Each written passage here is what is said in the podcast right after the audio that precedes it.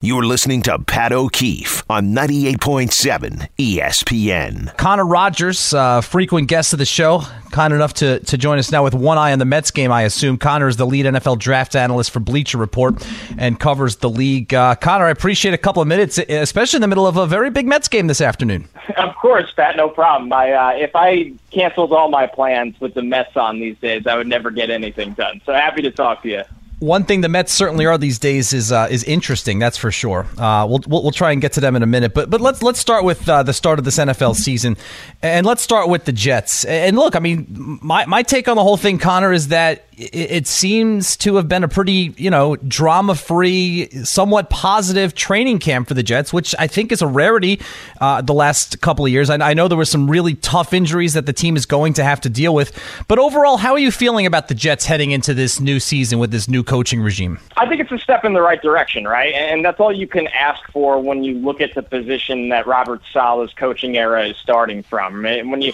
you know, Joe Douglas has been here for a little bit and you're starting to see his fingerprints on the roster roster. But with what they went through in two years of ineptitude with Adam Gase, it, there's just a lot to recover from. And I think that what you're going to see this year is number one, a competitive football team. I mean, let's be real. For how many weeks uh, until the Rams game or, or towards the end there, they were just getting blown out and they weren't really trying to win games in the second half. There was a lot of times where they would just sit on the ball, run the ball, punt the ball, and it just you're wondering does this team and it's not necessarily the players' fault, but more on the coaching staff want to win. And, and I can tell you, you know, as much as they might lack talent in some areas, that they won't lack drive. I think Robert Saleh really gets through to the guys. I think Zach Wilson has had as good of a summer as they could have hoped for. Uh, they've asked him to play in structure, and he's done that. I think when things really, you know, get going this week, you'll see him make some big plays out of structure as well. So overall, I think you said it. It was good that there was wasn't any major bad news with the Jets this summer. Do they expect to, you know, be this playoff team or competing for the division?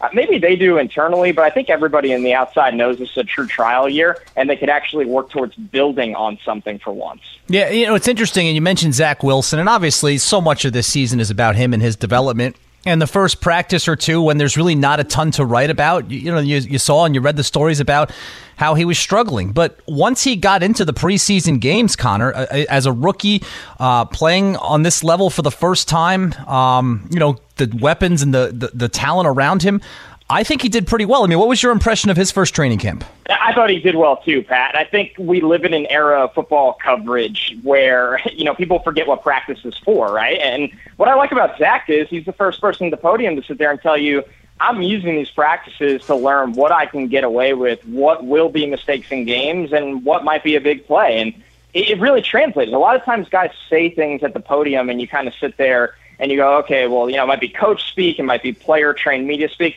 And it was actually genuine. It translated to games where you saw him not only take care of the ball, but you saw progress and growth from the first game against the Giants, where it, there was some really nice third downs, but it was a lot of game management, to the next game against Green Bay, where he wasn't afraid to get outside the pocket and push the ball down the field, and he led two scoring drives. And you could see, you know, legitimate progress pushing the ball, driving the ball. The, the talent's all there. I mean, the velocity on the passes is obviously different. He's a very, very good athlete. Everybody raves about his work ethic, and it's always been that way since BYU. There was never talent or work ethic questions with Zach Wilson, really just how he he can hold up physically, and that's going to be on the Jets to protect him. So I think overall, is there a lot on his plate? Yeah, the, the interior offensive line still has some work to be done. Obviously, he's got to build chemistry with these weapons like Corey Davis, like Elijah Moore, who have been his go-to guys this summer. We're going to see a first-time play caller in Mike LaFleur and really see how he does. And I think he's he's worked under Kyle Shanahan for so long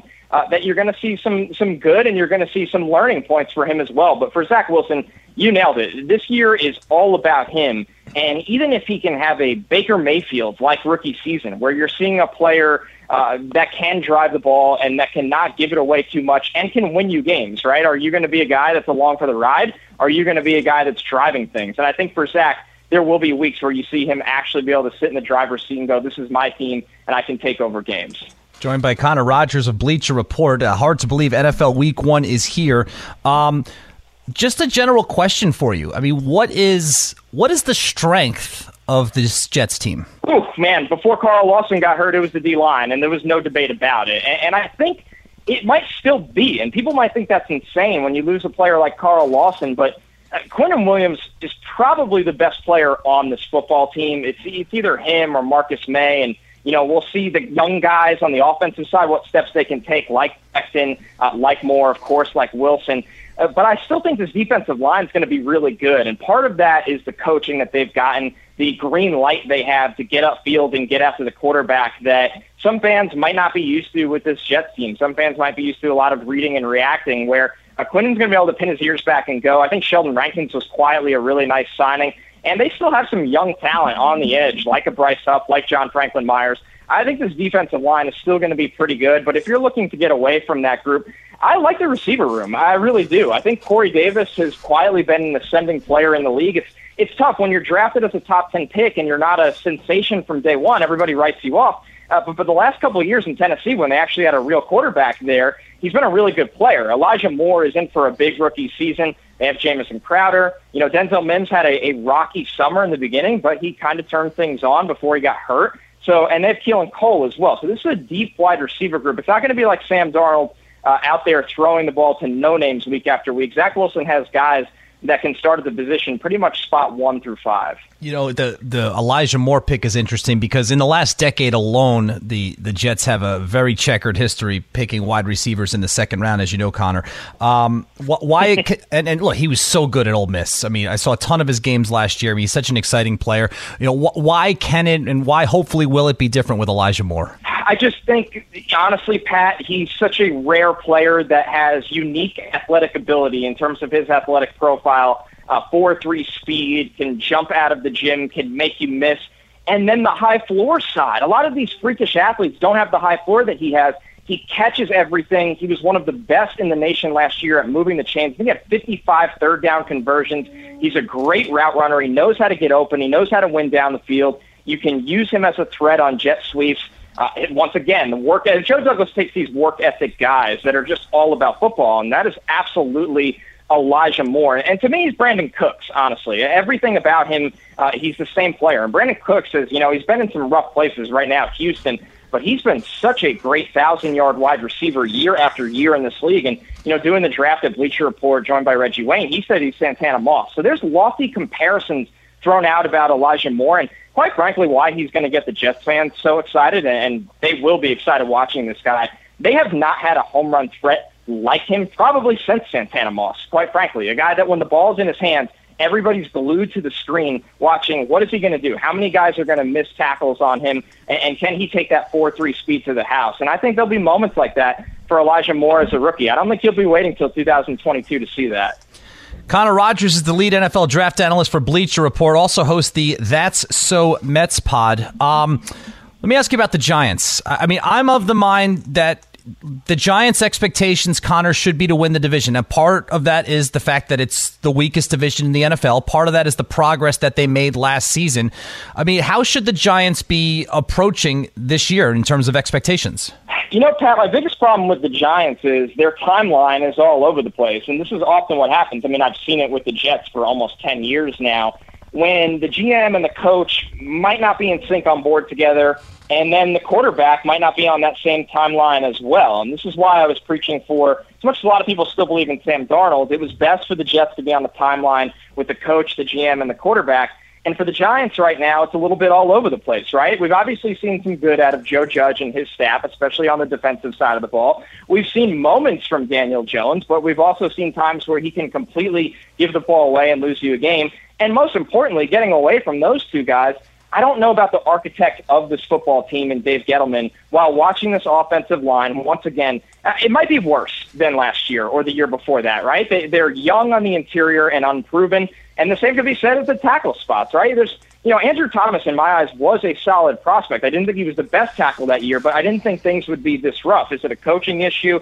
Uh, what is he struggling with? Matt Peart is going to have his own problems at right tackle, and they just haven't done enough across the board to get that group right. And when that group's not right, I don't know how you can see what you have in the quarterback but you're in year three of Daniel Jones. The, the bottom line is if Daniel Jones isn't really good this year, the Giants might be in a situation where they have a new GM and he might look to get his own guy. You just don't see these situations where you don't know about a quarterback going into year four. and you're running it back, especially if a new regime comes through. So that goes back to your original point of yeah, the expectation should be to win the division because if you win the division, you feel good about your quarterback. You obviously feel good about your young coaching staff. You're not going to, you know, write them off if they have a bad year this soon. So I look at it and it's tricky. They, they are really imbalanced. They have some serious problems. I do like their talents and skill spots that can help out Daniel Jones, and that's going to be on Jason Garrett to utilize this offense and get the ball out quickly and, and get the ball in those guys' hands to make a play. But this is not a layup division. Washington's defense, I'm really, really impressed with what they've done in the draft year after year. We know Ron Rivera is a good coach. Uh, the Cowboys have some issues, but that offense is going to score a lot of points this year. They really, really are. So, and the Eagles are never an easy out, especially the way the Giants and the Eagles play each other. So, big expectations, but it's also uh, you know really tough to see them uh, it's saying it's a layup that they meet them. Connor, great job as always. Uh, hard to believe the NFL is starting in just a couple of days. Thanks for getting us all set with everything. Yeah, absolutely. Always good to talk to you, Pat. Have a good Labor Day. You're listening to Pat O'Keefe on 98.7 ESPN.